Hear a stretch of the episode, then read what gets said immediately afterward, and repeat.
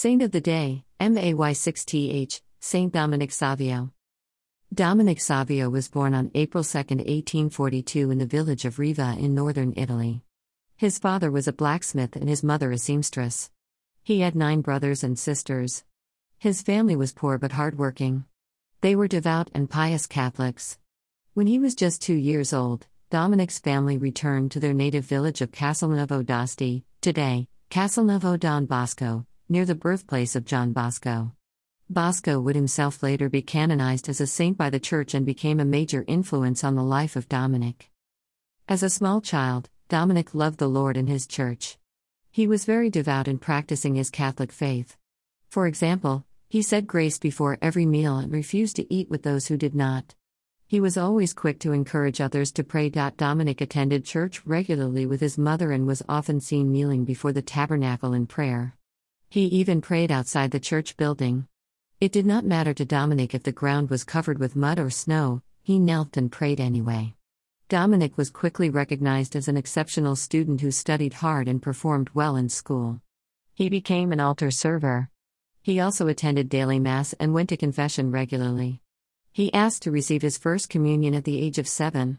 This was not the practice in the Church of Italy at the time. Normally, Children received their first Holy Communion at the age of 12.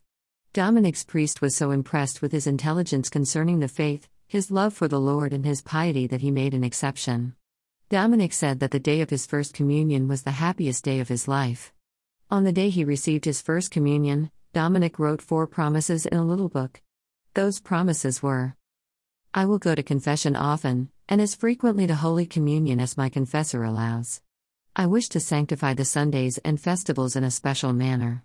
My friends shall be Jesus and Mary. Death rather than sin. The young Dominic graduated to secondary school and walked three miles to school each day. He undertook this chore gladly. While walking to school on a hot day, a farmer asked why he wasn't yet tired. Dominic cheerfully replied, Nothing seems tiresome or painful when you are working for a master who pays well. Although he was young, Dominic was clearly different than his peers. When two boys stuffed a school heating stove with snow and rubbish. The boys were known troublemakers and were likely to face expulsion if caught, so they blamed Dominic for the misdeed. Dominic did not deny the accusation and he was scolded before the class.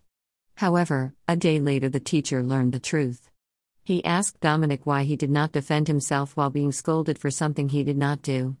Dominic mentioned he was imitating Jesus, who remained silent when unjustly accused. Dominic's teacher spoke well of him and brought him to the attention of Father John Bosco, who was renowned for looking after hundreds of boys, many of them orphaned and poor. In October 1854, Dominic was personally introduced to Father Bosco, along with his father. At the meeting, Bosco wanted to test Dominic's intelligence and understanding of the Catholic faith. He gave Dominic a copy of the Catholic Readings, which was a pamphlet that dealt with apologetics. He expected Dominic to provide a report the next day, but just 10 minutes later, Dominic recited the text and provided a full explanation of its significance. This solidified Bosco's high opinion of Dominic. Dominic expressed an interest in becoming a priest and asked to go to Turin to attend the oratory of St. Francis de Sales. Father Bosco agreed to take him. At the oratory, Dominic studied directly under Father Bosco. He worked diligently and always asked questions when he did not understand something. He renewed his first communion promises that he wrote in his little book at the age of seven.